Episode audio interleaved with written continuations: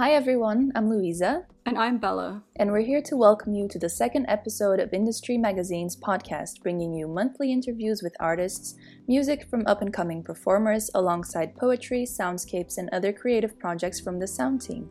Our focus this month is the theme of collage, a strategy for joining together fragments of information in visual, textual, or audio form We've been thinking about creative ways of assembling traces of our lives and practices. And about how different approaches to combining these elements can reveal new potentials and connections while also coming together to create a new whole.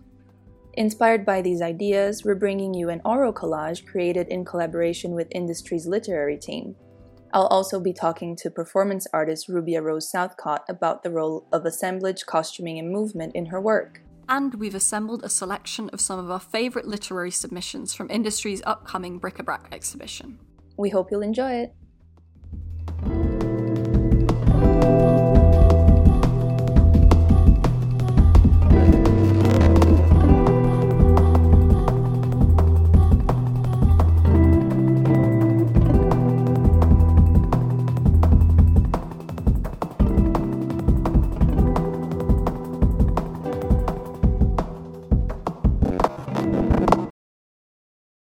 Quiet Hour by Emily Poncia. To fill a quiet hour is a task too well known these days. Community is sour and scarce, no parties thrown. To fill a quiet hour is to fragment the self. To know oneself is power when oneself is all there is to know. An hour can be made through craft or quiet contemplation. Through minutes we can wade with work or distanced conversation and all these small tasks can be named, in fact. These time passes are naught but human bric a brac.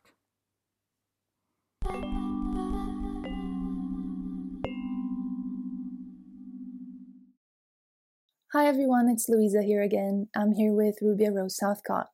Rubia is an artist specializing in performance art, currently in her final year at the Ruskin School of Art. Rubia previously completed an art foundation at Central St. Martin's where she worked a lot with sculpture and casting, and her current work focuses on themes of societal attitudes to death. You can find her performances on Instagram at rubia.rose. Rubia, hi, welcome. Um, thank you for coming. Hi, yeah, thanks for having me. I'm really excited to get into your work. So, to start, what drew you to performance art and costume in the first place? So, I worked a lot in sculpture and casting when I was on my art foundation. Um, and during that time, really struggled to kind of uh, find a link between a real love for clothes and dressing up and fancy dress and my practice. Um, so I was really kind of looking for a way to bridge the two together. And so for a long time worked in including items of clothing in sculpture, but it just wasn't like it wasn't really what I wanted to achieve, and I wasn't uh, communicating the messages that I'd hoped in, in in a way that I wanted to. And performance was something that, or has been something that's really allowed me to kind of express that passion in a way for other people to see. I'm also very recently I've been very inspired by um, a director called Peter Greenaway, and a lot of his films are very. He used to be a painter, um, and it was through kind of watching a lot of his films that I really built up an understanding of how things could be both sculptural or painterly, whilst also being performance and film based. And that was a real turning point for me. Um, I really loved the manual, physical side of sculpture making. Um, and it was something that I definitely didn't want to lose when I moved into performance so this whole concept of construction in a performance and and set building and prop building um, is something that I really enjoy doing and it was like a a really really lovely realization when I when I realized that the two things because it could exist so nicely alongside each other. That's really interesting. Do you feel then, then the, that the process of performance involves um, different stages to the one in sculpture that suit your work best? Yeah, I think it's the you have the conceptualization of a performance, which comes a lot from like I do a lot of image based research, and, and the way I do my research and construct a performance is by kind of just scouring the internet and and films and everything and compiling like a huge bank of images which all um, kind of influence the final product. And so once i do that conceptualization um, i can then turn more towards the aesthetic side which comes with the research and, and a lot of the aesthetic um, value is to do with things that i've seen and things that i like. There's a there's a real parity between the way you gather physical material for a sculpture um, and the way you gather conceptual material for a performance and and kind of compile the ideas and, and make it into the the final product. Mm, that's quite related to our theme this episode, which is collage or assemblage. What does the idea of assemblage mean to you, and does it play a role then in your process and performances? Absolutely. Um, a lot, like I say, like a lot of you do the I do the image collection, um, and that's the very early stage of the collage or assemblage, and that builds the concept. So I guess you have it in that sense. And then in terms of the aesthetics or the visual nature of the work, a lot of it is very theatrical and prop based and uh, costume based, and and there is a kind of I spend a lot of time going to different places to gather different items that are going to be a part of the the like the setup. And you i construct a lot of the performances are almost constructed like a setup like a still life painting. So you you really think about like the positioning and and the objects themselves and how they interact with each other and how they work together. Um and then that does go one step further in terms of sound and where you where I gather sound from and that comes from loads of different sources. I, I don't compose my own music, but I take like sound bites from pre-composed things or sounds from various different places, voice bites. Sometimes I do recordings of my own voice from found texts and stuff like that so yeah, that's just another element of the assemblage and collage that that all comes together again for that final final piece. That's fascinating. Um, you touched on costume. Uh, you have a lot of very interesting costumes in your performances, like your Ronald McDonald one. Could you talk a little bit about the role costume plays in your performances, and how do you make or find them? Mm-hmm. Um, a lot of it is uh, research based. I do quite a lot of historical costume research um, and looking at costumes in films. But one thing that I really had to think about when I moved into that arena of of taking clothes and costumes into my practice was it had to, it has to be more than fancy dress. So although a lot of the costumes are quite comical, I I don't want to directly replicate like a accurate historical costume um, and i want to think about the way in which i can use costume and makeup to further the ideas that i'm trying to communicate. A performance that i did that was kind of speaking about a societal fear around death and hospitals. Um, it was a nurse costume and while it was quite comical there was kind of a sinister element to it which which spoke to like societal fears and spoke to the the way in which we have been kind of conditioned to view doctors and to view sickness and to view death. Um, and so the makeup for that was really crucial in in communicating that that message.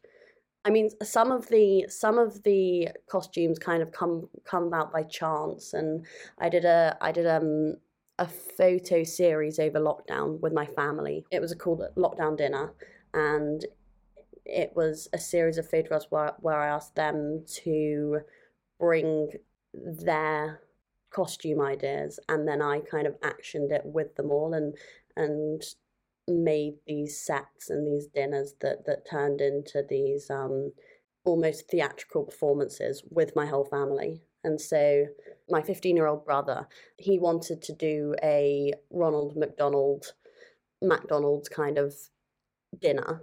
Um, and so that's where that costume came from. And so that one's that one's a slightly lighter performance and slightly more comical. Over lockdown, I learnt to sew, um, so I can do I can I make a lot of the costumes myself now, which is great because it gives you it gives me the kind of freedom to really execute exactly what I want. And like I said, trying to avoid just making it fancy dress when I'm able to make the costumes myself, um, that's a lot easier because I can really kind of action what I want to achieve. That's a great use of your lockdown time, very creative. Do you feel like the experience of the pandemic, quarantine, lockdown has shaped your work in any way?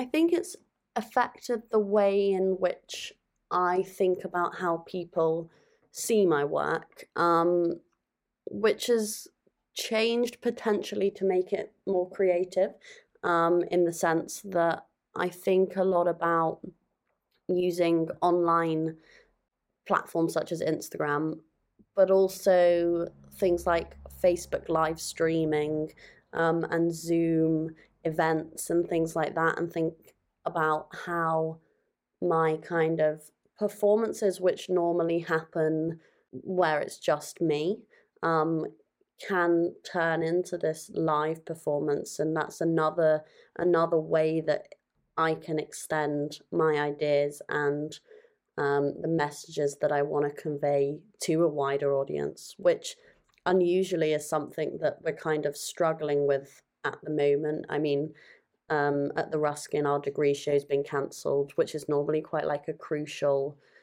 a crucial part of an art degree. So we've kind of lost that, but equally it has allowed for more experimentation in the way in which we can we can show our art to to the public um, which is exciting and i think it's something that i definitely don't want to lose when the pandemic is over because i think it has been quite fruitful in um in some ways you mentioned sharing your work online on different platforms could you talk more about why you choose to publish your work on instagram and whether you feel it's important to merge your public and artistic profiles in this way yeah, it's uh, it's really important to me. I um lots of artists do have kind of a personal Instagram, um, and then they'll have their art Instagram. Um, so it's something that I have thought about a lot, and it's a very kind of conscious and active decision not to separate the two. Partly because of the way the art is distributed today, I I I I want it to be my sort of main my main output in terms of social media and how and what people see of me. Um, so I see that as one reason to keep them together, but also because a lot of my performances, or all of my performances, feature me, and so they are in a sense very personal and they peddle ideas and messages that I believe in consequently I, I don't often include other people in the performances because they're about what I think. So it's important that I am the like the main character in them. And therefore because they are my own views and they are messages that I would like to communicate generally, it makes sense for me to have them as a general part of my life and the and the outward image that I give on social media. And there's an artist called Cindy Sherman. She does kind of similar. She does a lot of fancy dre- or dressing up and um, portraiture, and she for a really long time didn't have an Instagram account. And a couple of years ago, she made her Instagram account public, but it wasn't this kind of really curated art Instagram account in a way that lots of other artists have. Um, it was it was kind of an average middle aged woman's family Instagram account, which she then just kind of added her her artwork to sporadically whilst also maintaining this kind of personal Instagram. And I found that really, really interesting because it just really spoke to the to the idea that her art is part of her life. And in the same way that I believe she kind of felt I don't think it makes sense to separate the two in that way for me, anyway. Yeah, I, I really like her Instagram. It's brilliant, isn't it? I mm-hmm. think it really helps to naturalize what being an artist is in a way.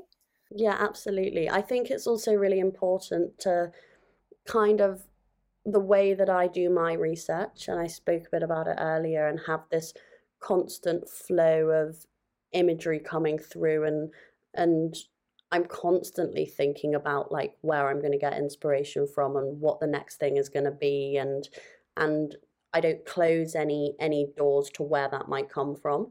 Um, and so because I do that with with images coming in, I kind of think that I should mirror that with the images that I put out. And so the things that I post will be a continuation of a thought whether that be so obvious to other people, I'm not sure, but I don't think it ever really stops. And, and that flow of ideas and imagery is something that's quite important to me. Yeah, I think that's a really good uh, use of, of Instagram as a as a tool for your work. You've briefly touched on this before, but if you want to say anything else about what you've learned from your previous experiences working with sculpture and casting, do these processes of making still influence your current work in any way? Yeah, I mean, I really love the physical element to to sculpting and casting, and it's kind of a very therapeutic way of working.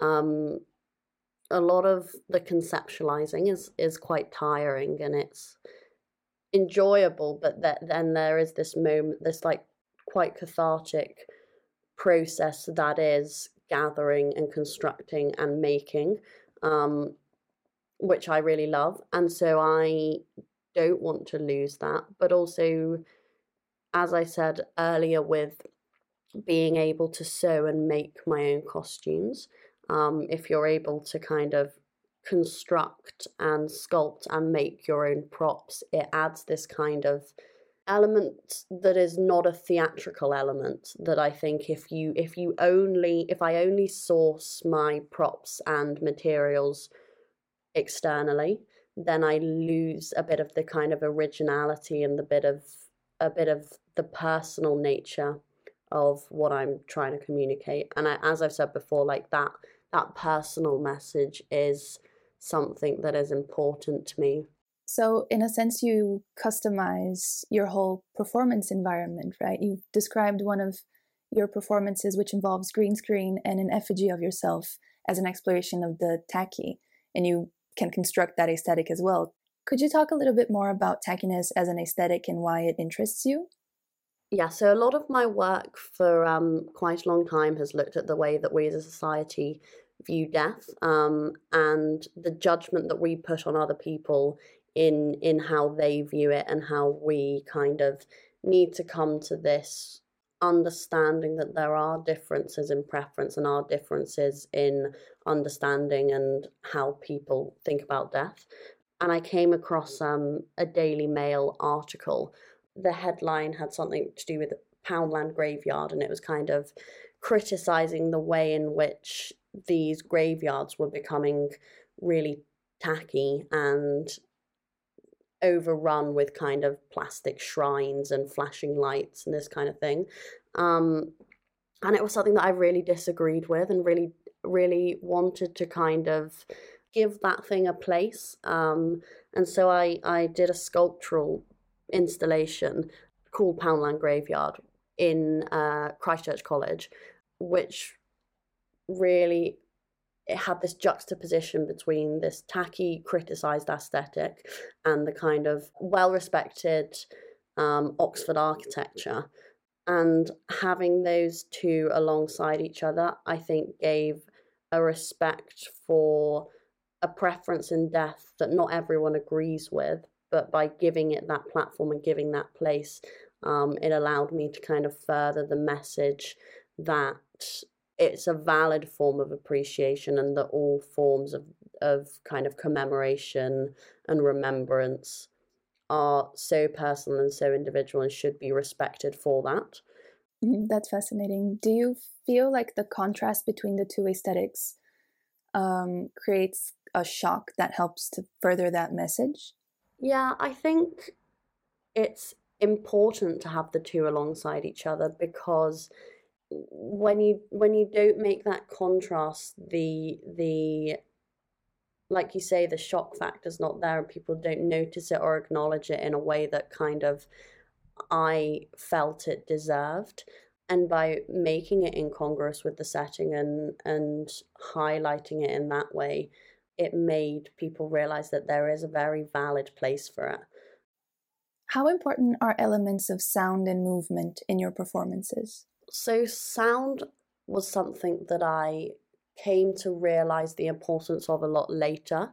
Um, I st- when I started doing performance, it was very much about the visual aesthetic and that the construction of that, and I kind of forgot about the importance of sound and, and kind of had it as a bit of an afterthought. So I'd do the performances and then when it was all finished and and tied up i'd then move on to the sound and think what sound can i add to it and it just wasn't really working and i couldn't figure out why for quite a long time and it was through watching the mcqueen documentary um, that i really noticed how much the documentary was moving me and I, I watched it maybe three or four times and every single time was just really taken aback with how emotive I found it and how much of an impact it was having me and I couldn't figure out why. And then as I said earlier, I, I watched a lot of Peter Greenaway films and in the same way they were really like um striking me and and I just kept watching them over and over again and then listened to the soundtrack to the Peter Greenaway films and was like, and it, it, it was just doing something for me and I couldn't figure out what it was.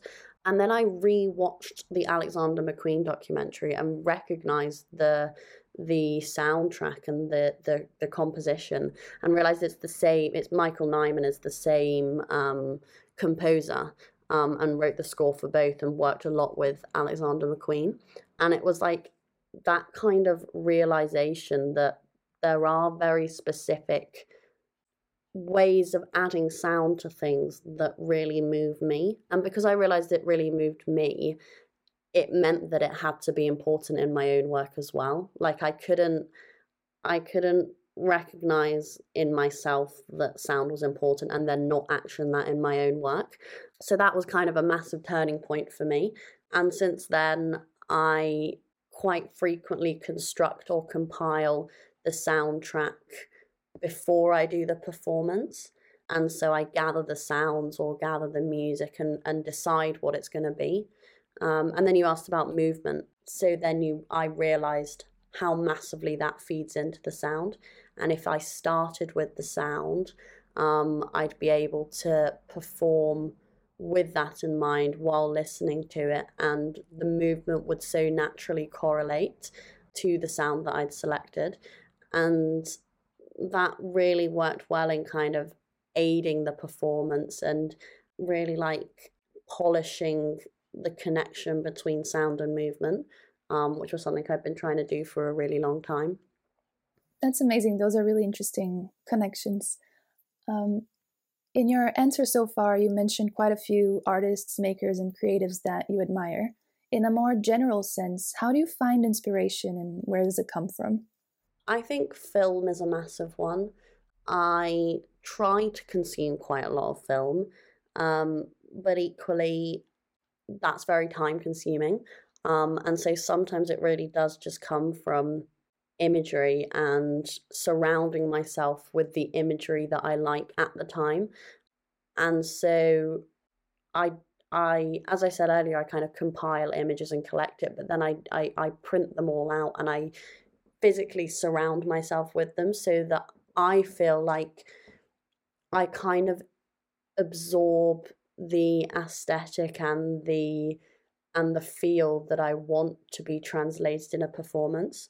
And I struggled for a really long time with thinking about how I was able to take inspiration from other artists or other directors and things like that without feeling like I was copying or stealing or just replicating something that had already been done.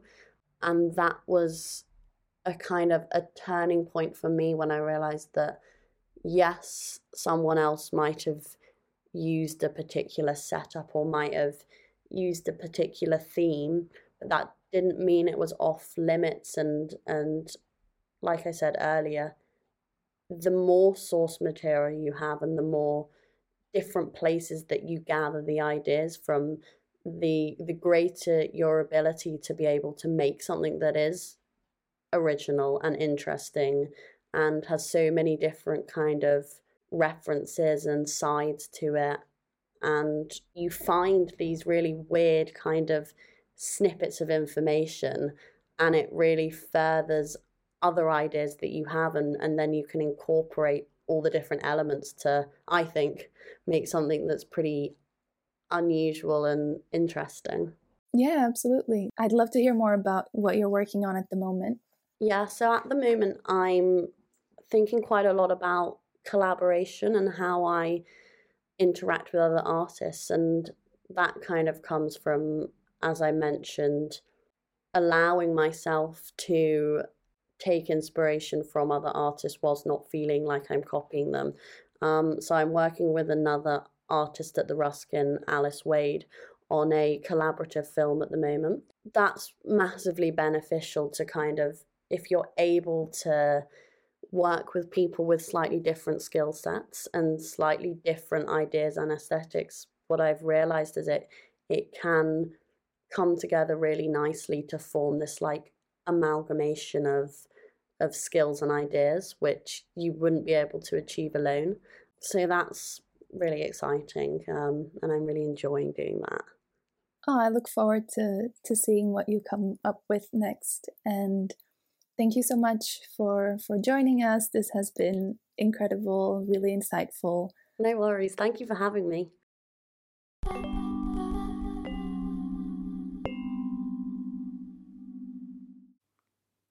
Venus in a Crinoline, written and read by Ollie Cowley. Venus wears a crinoline and a stammer of lace. Her curls fall prostrate at thin shoulders and make fictive the rounded, half lit face, pale as sunlight on marble graves. In a soft dark, an effigy folds on the bed. Under lamplight, the carmine lips are fading from the painted red to a navel pink, soft as an unborn fist the cupid bow long winged. Somewhere the Parthenon awaits plunder. In the afternoon sun, the sculptor counts his lovers, like grains of rice or scoured coins, forgetting that a belly full of metal soon rings a new hunger.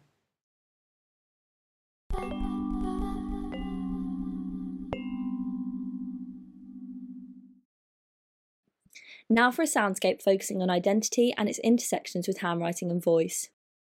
As a piece that looks to craft the crafter and track the artist from their product, I found it important that this was a collaboration between members of the sound team, Sarah, Louisa, and Bella, and myself, Martha, a member of the literary team. The focus on the identity of the crafter also resulted in a piece that to me was most fascinating as a process rather than a completed product. It started as a written and visual project for the upcoming virtual exhibition, and I requested prosaic and verse submissions from the other members of the literary team on the prompts of what your bed feels like, what your tongue and teeth feel like, what thinking feels like, and what you think you look like, as well as writing on these myself. I then chopped these submissions up to create a collage poem, altering the original meanings to show how the loss of the author's identity can change their work, resulting in multiple fragment poems of varying levels of coherence and meaning inspired by the Dada art movement. Although, in terms of chronology, the written piece was completed first, the soundscape was at the forefront of my mind from the get go. I always imagined a little man running along the slopes of my handwriting, but also across the peaks and troughs of my voice's sound waves. Voice and handwriting seem to go hand in hand in the creation and projection of identity, and therefore it seems necessary to make works for both the eyes and the ears. A mishmash of words, sounds, and voices, we look to make it completely chaotic. The bigger the better, this soundscape celebrates both individuality and communal excess, a cacophony of thoughts, a whisper shout. We wanted to maintain some legibility to do justice to the wonderful written works by the literary team, while also allowing for the overlapping and blending of voices that mimics the visual collage. I am so thrilled and amazed at what Sarah, Louisa, and Bella have managed to do with my original idea, making something so unbelievably vivid and exciting, feeling almost tangible. We recommend you use headphones for the best listening experience.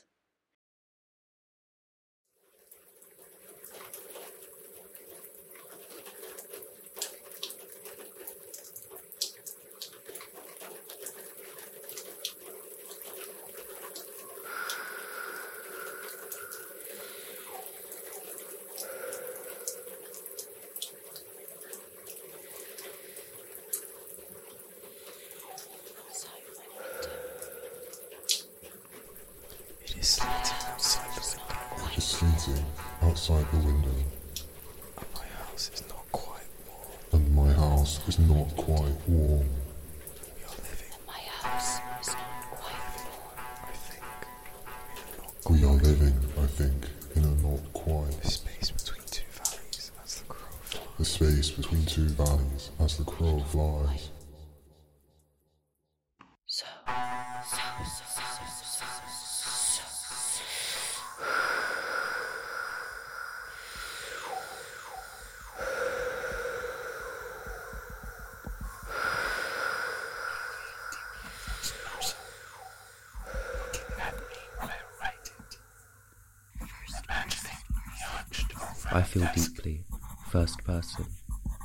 Looking at me when I write it, imagining me hunched over a desk with low lamp, definitely an imagination.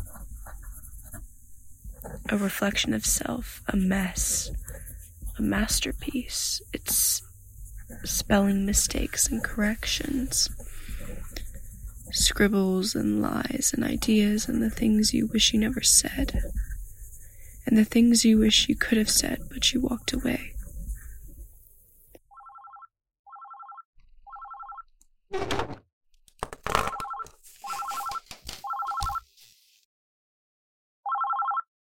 I have to read this out loud, from the point of view of the writing lamp on my finger. My tongue, however, is immaterial, such flesh that flops. My Hello, teeth do you taste need your of eyes clay. checked? My tongue tastes of flesh. Hello? There's a tear in the middle of my bed sheet. It gets bigger every Hello? time I get in bed. My feet get caught on its edge and tears it further. Sleeting outside the window. This is what will come out. So, so, so, so often mixed and mismatched. Repertoire. Perhaps I grow these lines like the ones on my hands. Traces. Traços. This makes me think of destiny as something which is written. Perhaps more than anything else on my body, I feel like I grew The my lines hands, on my nails, palms. the lines on my The palms, little mouth that sits between my eyebrows. My own mouth closed. Teeth are waiting. The crease of my furrowed brow speaks, vomiting spelling mistakes. The butterfly calls to get away.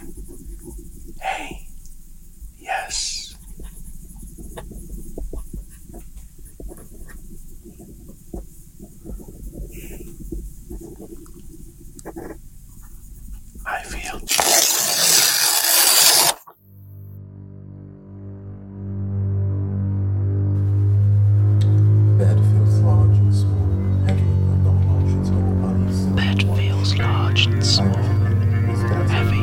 Bed feels large and small, heavy but not much at all. Honey silk, white sheet, Irish linen is better but cold. I look like nothing too, for now, and I don't know when I'll look like something. too for now, and I don't know when I'll look like something. Not for a while now. Hands are too plump Not for a to while play the now. violin. Hands are too pay it no plump. To play the violin, but I it no mind. If I don't And my handwriting is page thin. hard enough, it will look If I don't press ink onto page hard enough, it will look clean weak. powder paste. Teeth are waiting to clean powder paste. charcoal, tongue is Irish, sitting, mouth is mint, charcoal. Not using my voice tonight. Tongue is sitting, Thinking is like clean water trying to break Not through using your my rust. voice tonight. Free in parts, Thinking is like clean water trying to break through your rust. Free in parts, blocked and out, here and there.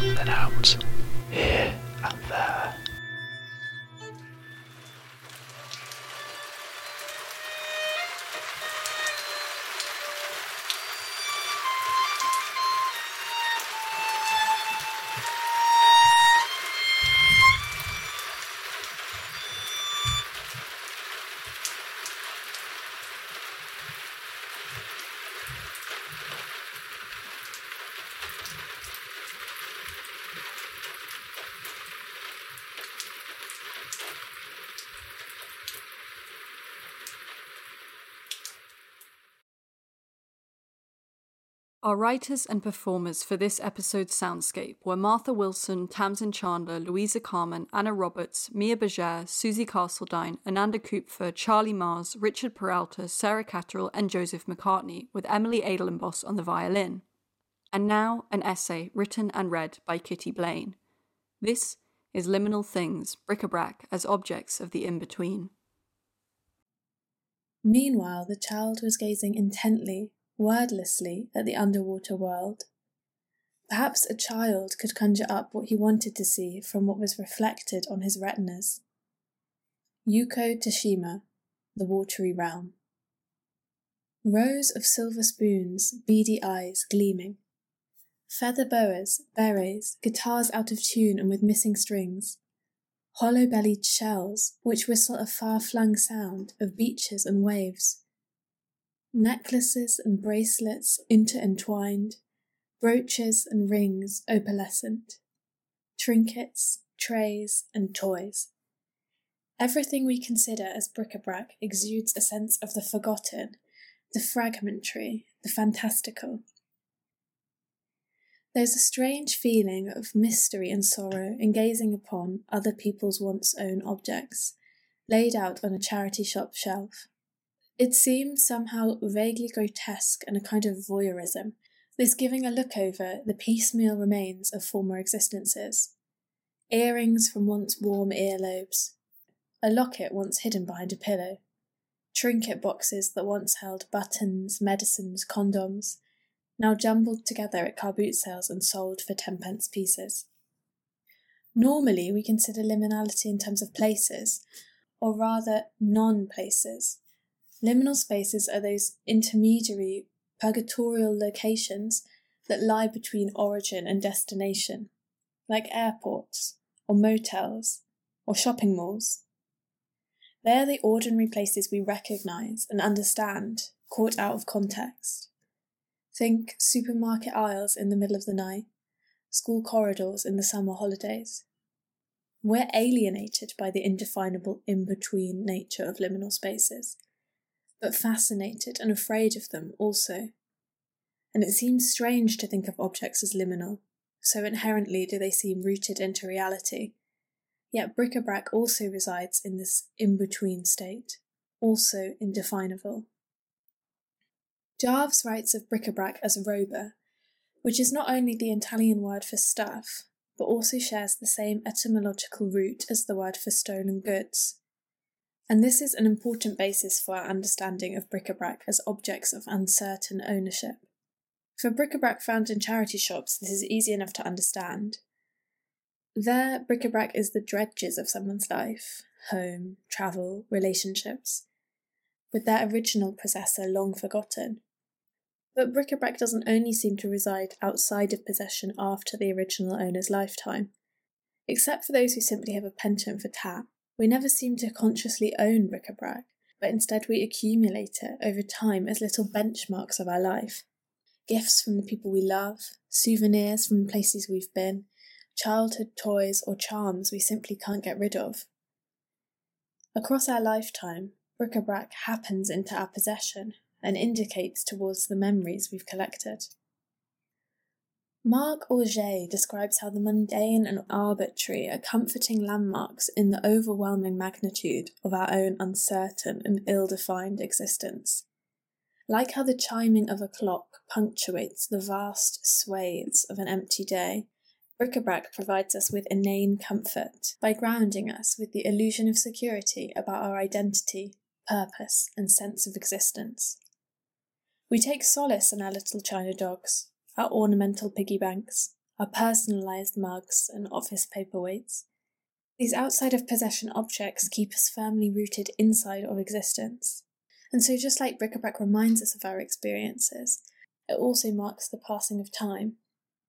But whilst we use bric a brac to ground us into the definite and distinct, bric a brac itself seems to exist wholly outside of it.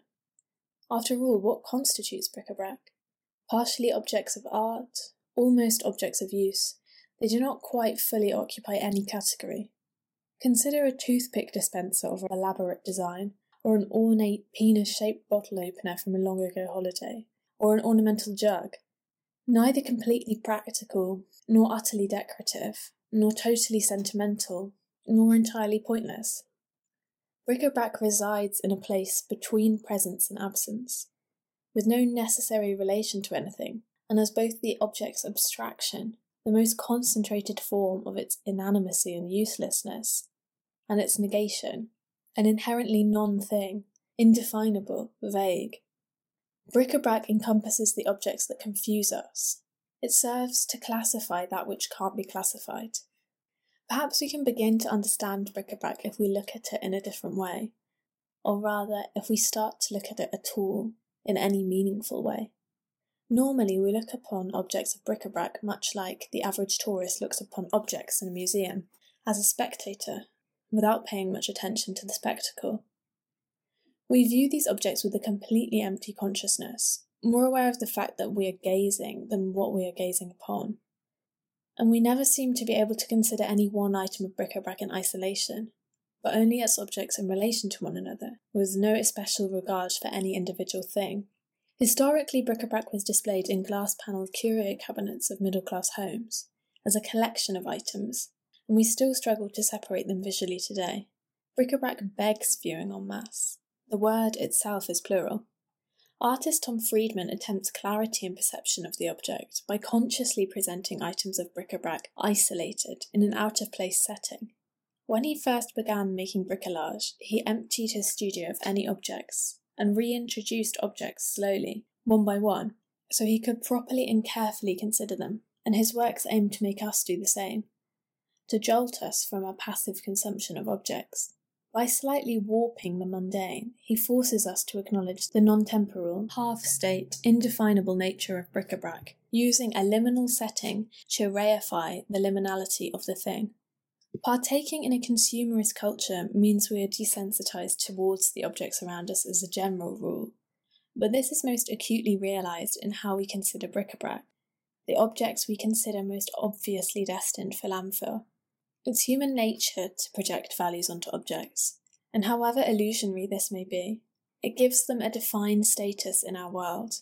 Yet bric-a-brac defies this as the manifestation of the emptiness of consumerist ideology, and we're fascinated by this, as well as alarmed by it, like we are with liminal spaces.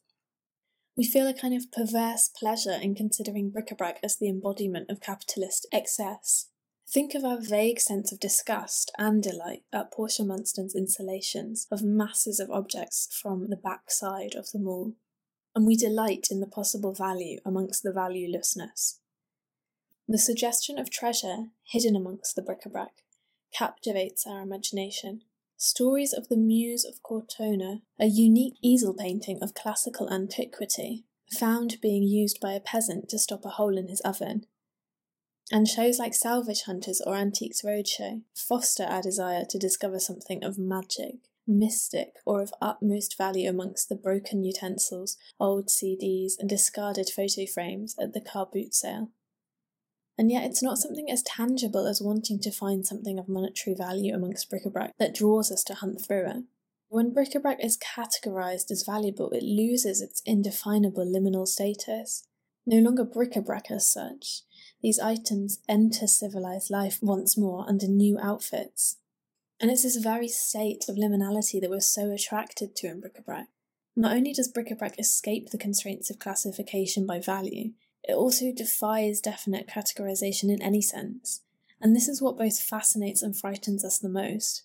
The sense of mystery amongst bric-a-brac, the hidden magic we're looking for, is held in the very fact of their indefiniteness, their inaccessibility and vague incomprehensibility. We're sure these objects must have a kind of occult meaning by their attachment to human life, and as we sift through this detritus, we act as archaeologists of the everyday, determined to find it. And in this sense, bric-a-brac exists most vividly in our imaginations. The magic of bric-a-brac exists only within the myth and image we've imparted upon it. Like the child in Yuko Tsushima's The Watery Realm, who dearly covets a glowing underwater castle for his fish tank, only to bring it home and see it's made of hard plastic rather than magic or fairy tale, we desperately want to believe in the importance of objects.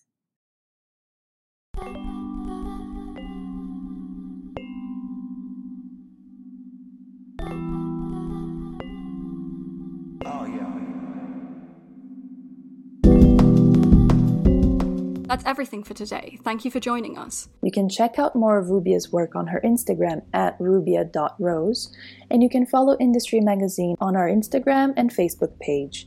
Keep an eye out for details of our upcoming virtual exhibition with the written version of the oral collage and other creations from our literary and creative teams. And if you've been inspired by some of the themes we've explored this episode, how about having a go at creating a collage or an assemblage of your own? Even the bits and pieces on your desk or wherever you are right now can be connected and combined in new and inventive ways. Don't forget to share your creations with us. We'll see you next month for our next episode. Goodbye.